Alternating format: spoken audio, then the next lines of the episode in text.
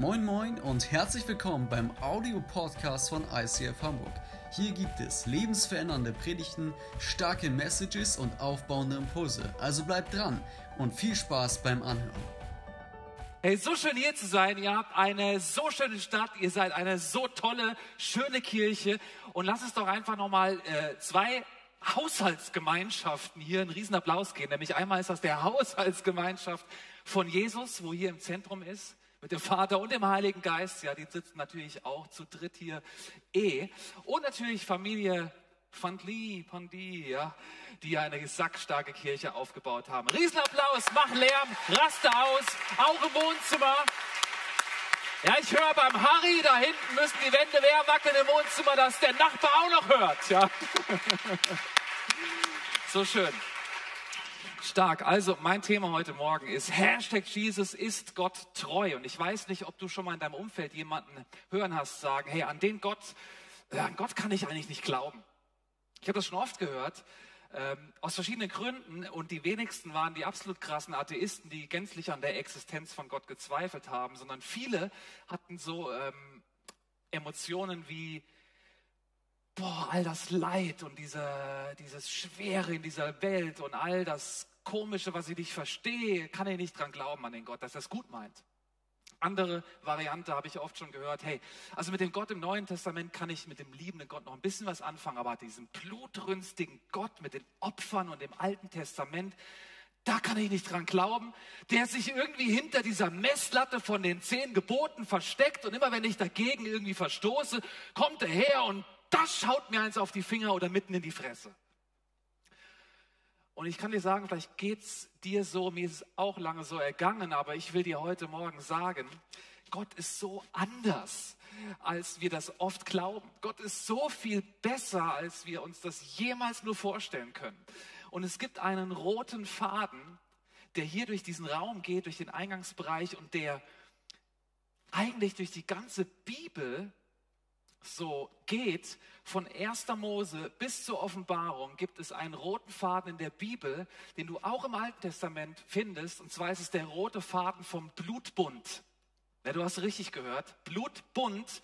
Die Message heute Morgen ist FSK 12, würde ich sagen. Ja, nicht 16. Ich habe kein Live-Blut dabei.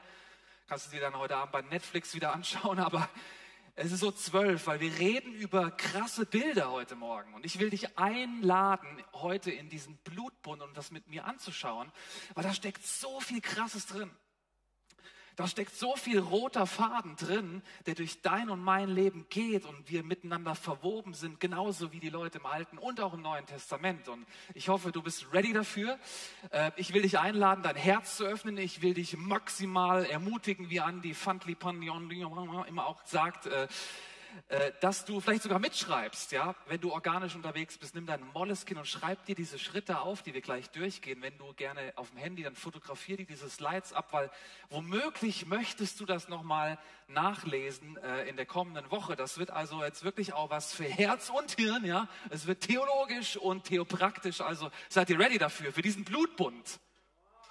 Ja, also kurz überlegt, beim Blutbund soll ich jetzt klatschen oder jubeln, wenn es ums Blut geht, aber wir wissen ja, es kommt am Ende gut. Ich muss meine Frau, äh, darf meine Frau bitten hier, ich brauche sie dafür, für diese Message. Applaus nochmal für meine liebe Frau Simone.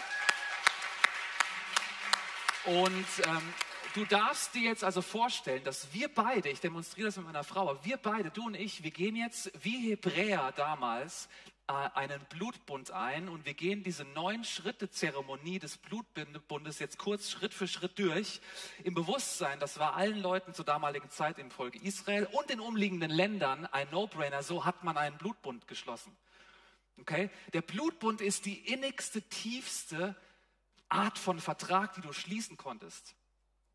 Blutbund. Bund heißt Hebrä äh, lateinisch Testament und da hörst du das auch Altes und Neues Testament.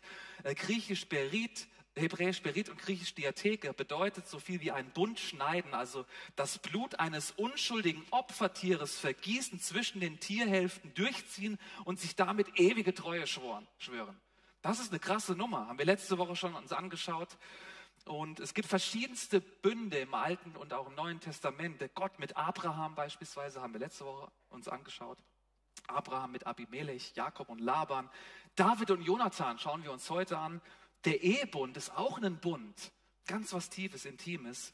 Und jetzt schauen wir uns diese neun Schritte Zeremonie an. Also seid ihr ready, dann zückt dein Smartphone. Es geht los mit Schritt Nummer eins. Du ziehst deinen Mantel aus, wenn du einen Bund mit jemandem schließen möchtest, und tauschst deinen Mantel mit, dem, mit deinem Blutbundpartner. Und der Mantel zur damaligen Zeit repräsentiert nicht nur einfach ein, ein, ein nices Klamottenaccessoire, sondern der steht eigentlich für deine, deine ganze Identität, dein ganzes Selbst, dein Besitz, dein Hab und Gut, du komplett äh, ziehst ein neues Gewand an, einen neuen Mantel. Und ich will dich herausfordern, dass du schon auch gleich ein bisschen mitdenkst, was könnte das bedeuten, prophetisch und ähm, übertragenen Sinne vom Alten und im Neuen Testament. Also du hast einen neuen Mantel. Du hast einen neuen Mantel angezogen. Okay, das Zweite, was du machst, du ziehst jetzt, das ist eigentlich ein halber Striptease, kann man schon fast sagen. Ja? Du ziehst jetzt als nächstes deinen Gürtel aus im tiefsten Bewusstsein. Dein Gürtel hält nicht deine Hose zusammen, sondern ein Gürtel hält deine Waffenrüstung zusammen. Deine Waffenarsenal, dein Schwert ist an deinem Gürtel und du sagst damit eigentlich nichts anderes als, ich kämpfe für dich und du kämpfst für mich. I got your back. Wenn du Hilfe brauchst, kämpfe ich für dich. Wenn ich Hilfe brauche, habe ich einen Blutbundspartner, der zur Stelle ist und für mich kämpft. Das ist doch eine krasse Nummer, oder?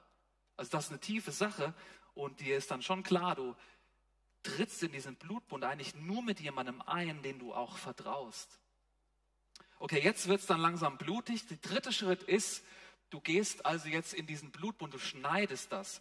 Und du nimmst dieses Tier und schneidest das in zwei und legst auf die eine Seite die eine Hälfte des Tieres, auf die andere Seite, hahaha, legst du die andere Hälfte des blutigen Tieres, du stellst dich jetzt Rücken an Rücken mit deinem Blutbundpartner und läufst eine Acht durch dieses Bluttier durch. Das ist also richtig eine blutige Angelegenheit. Du hast Blut, triffst dich kurz in der Mitte, gehst weiter, diese acht komplett. By the way, acht ist die Zahl des Neuanfangs, der Auferstehung im übertragenen Sinne. Und du stehst dir plötzlich face to face, Gesicht zu Gesicht gegenüber. Und du sagst damit zwei Dinge. Du sagst damit, mein altes Ich ist vorbei. Wir gemeinsam gehen in eine neue Identität, in einen gemeinsamen Weg, gemeinsam durch diesen Blutbund ein. Und im Ehebund natürlich, das darf, darf das auch nicht fehlen, ist ja eh klar, ja? Mit einem anderen Blutsbundpartner würdest du das vielleicht nicht so machen, weiß nicht auf den Mund, ja.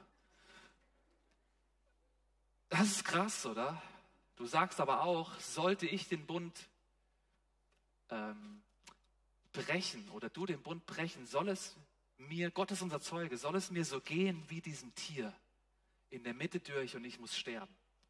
Krass. Okay, Schritt Nummer vier. Das nächste, was du machst, du schneidest mit einem Messer in deine rechte Hand, dass es blutet. Blutsbrüderschaft kennst du vielleicht und reibst dieses Blut ineinander. Damit sagst du, mein Blut fließt durch deinen Blutkreislauf und dein Blut fließt durch meinen Blutkreislauf. Wir sind miteinander verwoben. Krasse Bedeutung, oder?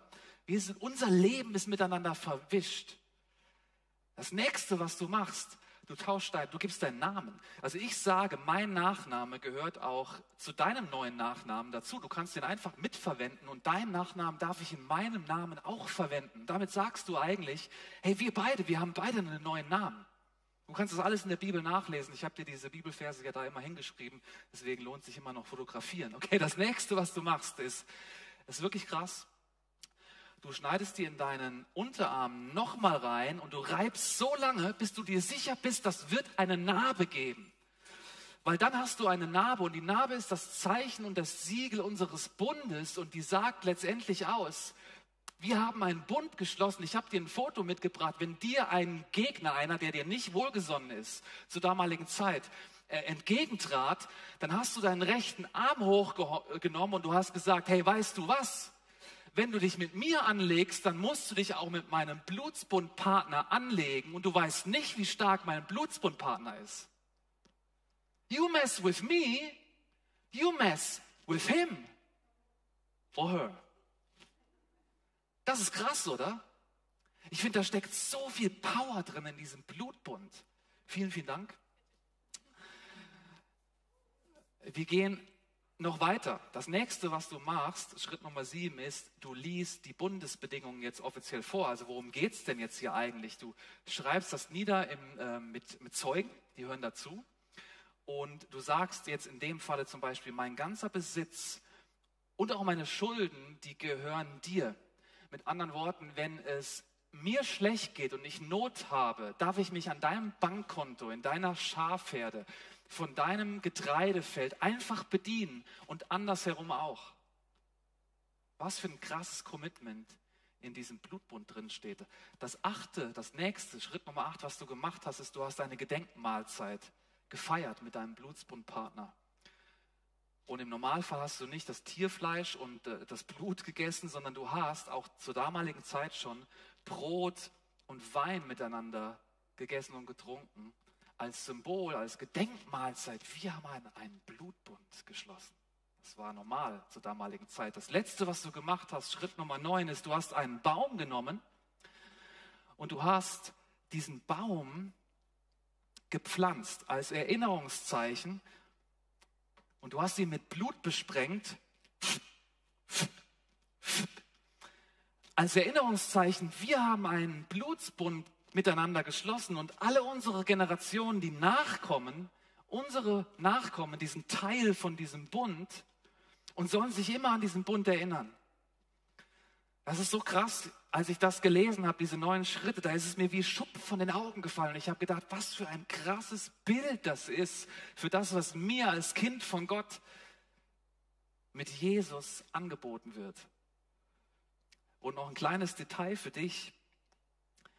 Wenn du diesen Bund geschlossen hast, gilt der für dich und deine ganze Familie zu der Zeit dann also lebt, aber die Leute, deine, die ungeborenen Kinder, die Leute, die, die, die deine Nachkommen, die noch kommen werden, die gehören auch zu diesem Bund, aber sie dürfen, ja, sie müssen sich sogar entscheiden, wenn sie alt genug sind, ob sie Teil von diesem Bund sein möchten. Wichtiges Detail. Hey, ich will festhalten, heute für dich und für mich, wenn du von diesen komischen Symbolen irgendwie redest, äh, liest in der Bibel, auch im Alten Testament, dann will ich dich einladen, mach dich mit dieser Bundessprache irgendwie vertraut, weil da steckt so viel Symbolik und so viel Wahrheit drin, du hast keine Ahnung, was das alles bedeutet. Und mir ist es, wie gesagt, wie Schuppen von den Augen gefallen, als ich das gesehen habe und gedacht habe, krass, was für ein, so gut ist Gott mit meinem Leben. Nein, noch besser. Und wir tauchen jetzt in eine Geschichte ein, die das noch ein bisschen jetzt praktisch macht. Aber immer wenn du von diesen Symboliken liest in der Bibel, dann weißt du jetzt, was die bedeuten. Es ist nicht jedes Mal in jedem Bund, den wir lesen in der Bibel, auch im Alten Testament, von diesen neuen Schritten die Rede. Das war aber für einen Hebräer und auch in den umliegenden Ländern übrigens ein No-Brainer, dass du diese neuen Schritte gegangen bist. Deswegen musste man das gar nicht aufschreiben. Okay, wir tauchen ein, bist du bereit? Jetzt wird es praktisch in die Geschichte von David und Jonathan. Ein Blutbund der ewigen Freundschaft. Lesen 1 Samuel 18. Ich will dich einladen, lese das mal, auch die weiteren Kapitel zu Hause in der kommenden Woche. Nach seinem Gespräch mit Saul fühlte sich Jonathan mit David tief verbunden und er liebte ihn wie sein eigenes Leben.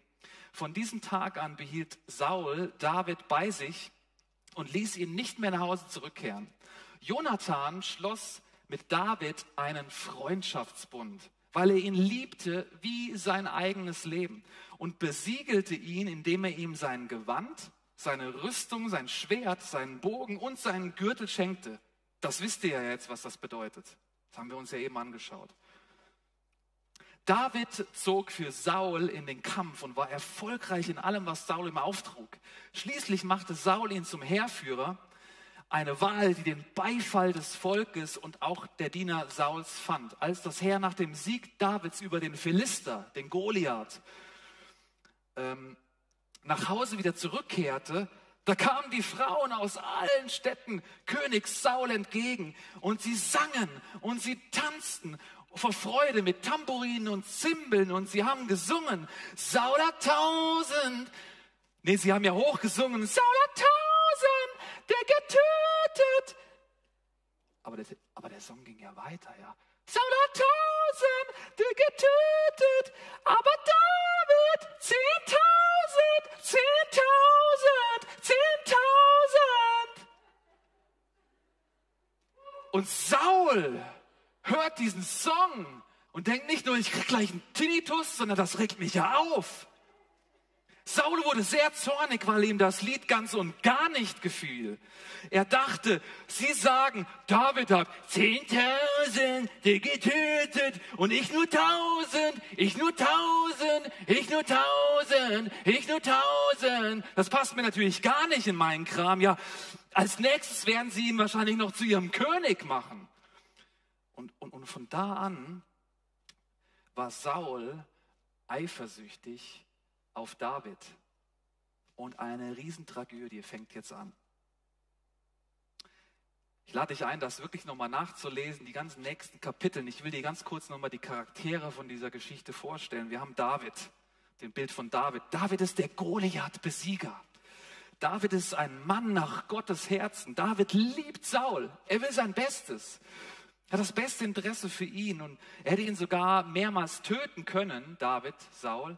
Aber hat er nicht gemacht, weil er das Beste für ihn wollte und er hat ihm immer wieder vergeben. David möchte Saul seine Liebe und seine Treue weitergeben und zeigen irgendwie, aber Saul, der, der lässt das nicht zu.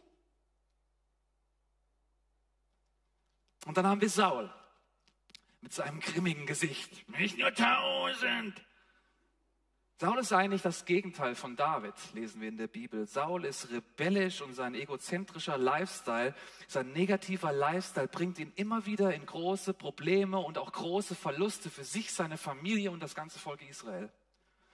Saul hat Angst irgendwann vor David. Er probiert ihn mehrmals umzubringen und er verbreitet auch Lügen über David.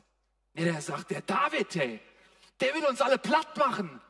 Der will das Schlechteste für uns. Und wir wissen natürlich, David will das Beste eigentlich für Saul und seine Familie. Er will das gar nicht. Aber, aber Saul sagt, weil er eifersüchtig ist, der will nur das Schlechteste für uns. Und die Familie glaubt das. Sauls Familie glaubt den Lügen von Saul über David, tragödischer, tra, äh, tragischerweise. Bis, alle bis auf einen.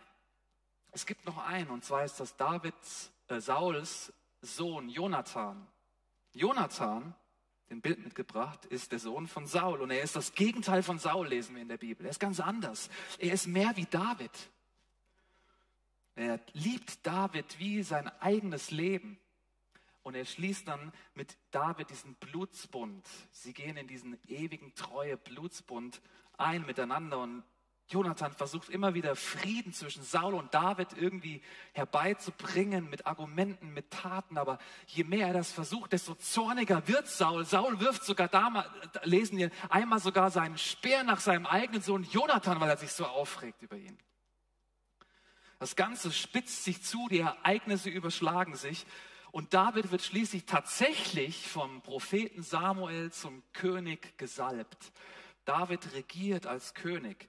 Er gewinnt viele Kriege. Er schafft wieder Gutes für das Volk von Israel. Er ist ja der Mann nach dem Herzen Gottes, aber dramatischerweise bei einem Krieg kommen Saul durch einen Krieg mit den Philistern und Jonathan auch und die ganze Familie kommen um.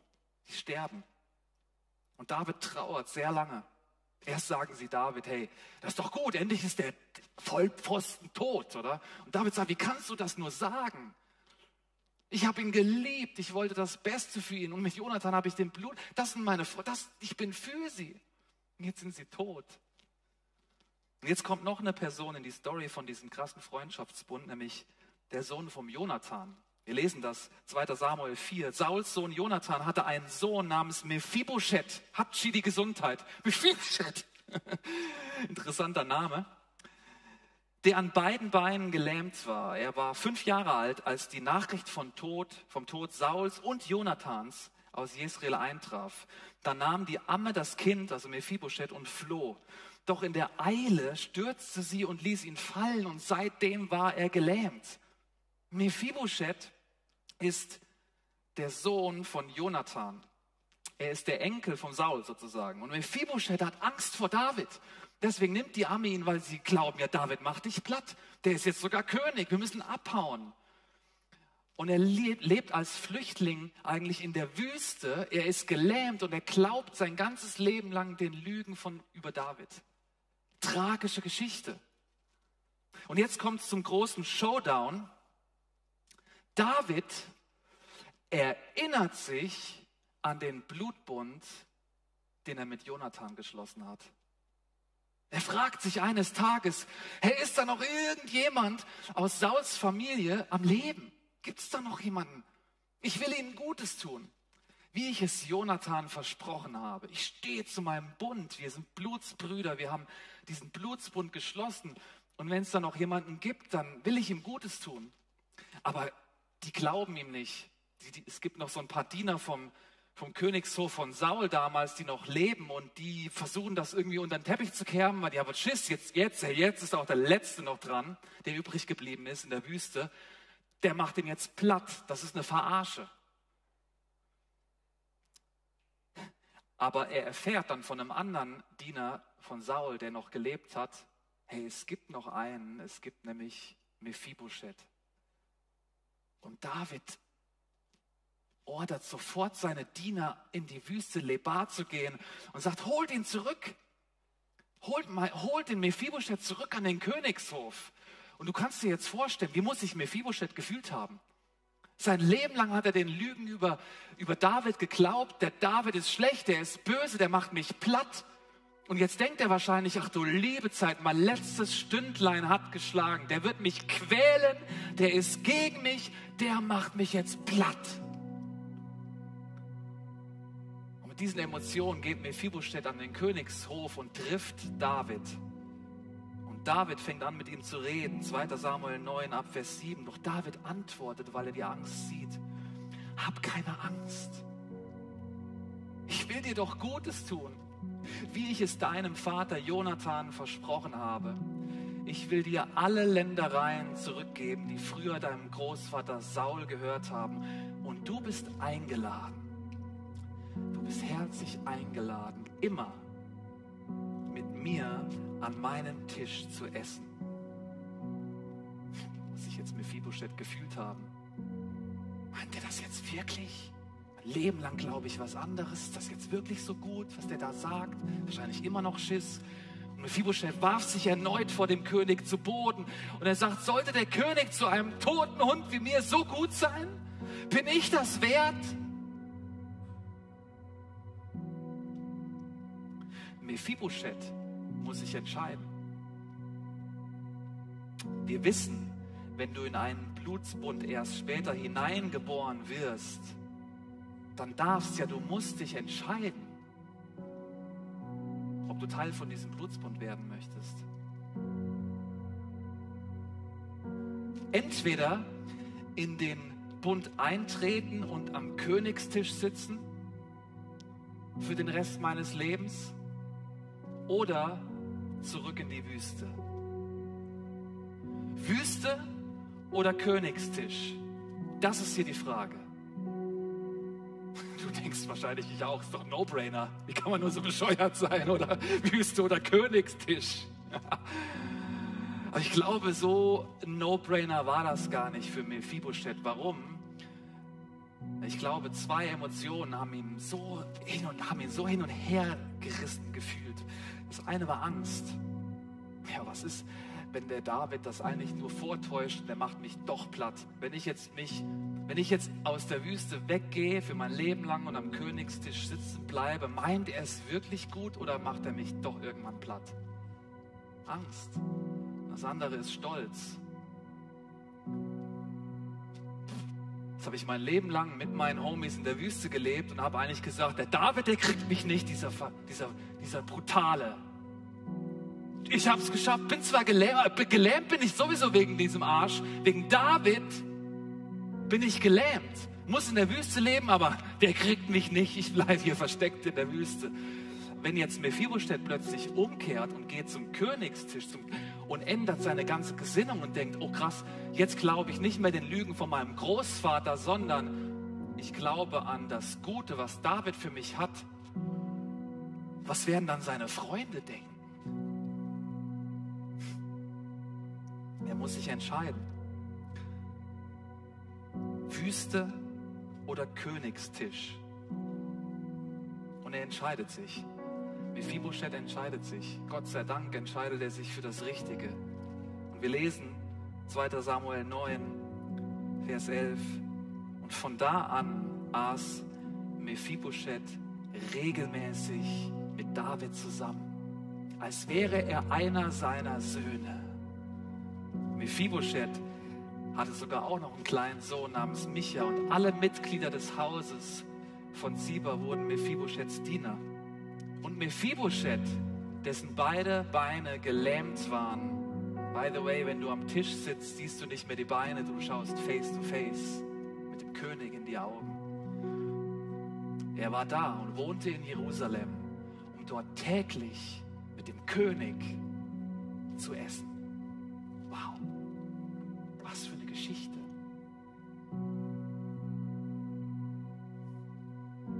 Verstehst du was?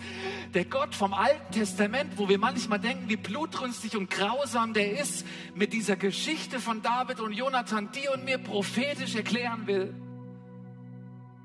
Die die Bilder nochmal mitgebracht. Da ist David. David steht prophetisch für Gott. Er will die Goliaths in deinem Leben besiegen. Er ist für dich. Er ist Gott selber. Er liebt. Wen liebt er? Saul steht prophetisch für die Menschheit die sich abwendet und ihr eigenes Ding machen und sich selber und ihrem Umfeld immer wieder Schaden zufügen. Und da ist aber dann Jonathan. Jonathan ist Sohn eines Menschen, aber eigentlich mehr wie Gott, wie David, der Menschensohn, Mensch und Gott gleichzeitig. Jonathan steht prophetisch für Jesus. Und Jesus schließt mit seinem Vater, mit David, mit Gott. Jesus schließt mit Gott den Bund, weil er weiß, wir Menschen brechen den eh. Mephibosheth steht für dich und für mich. Wüste oder Königstisch? Welcher Wahrheit glaubst du in deinem Leben?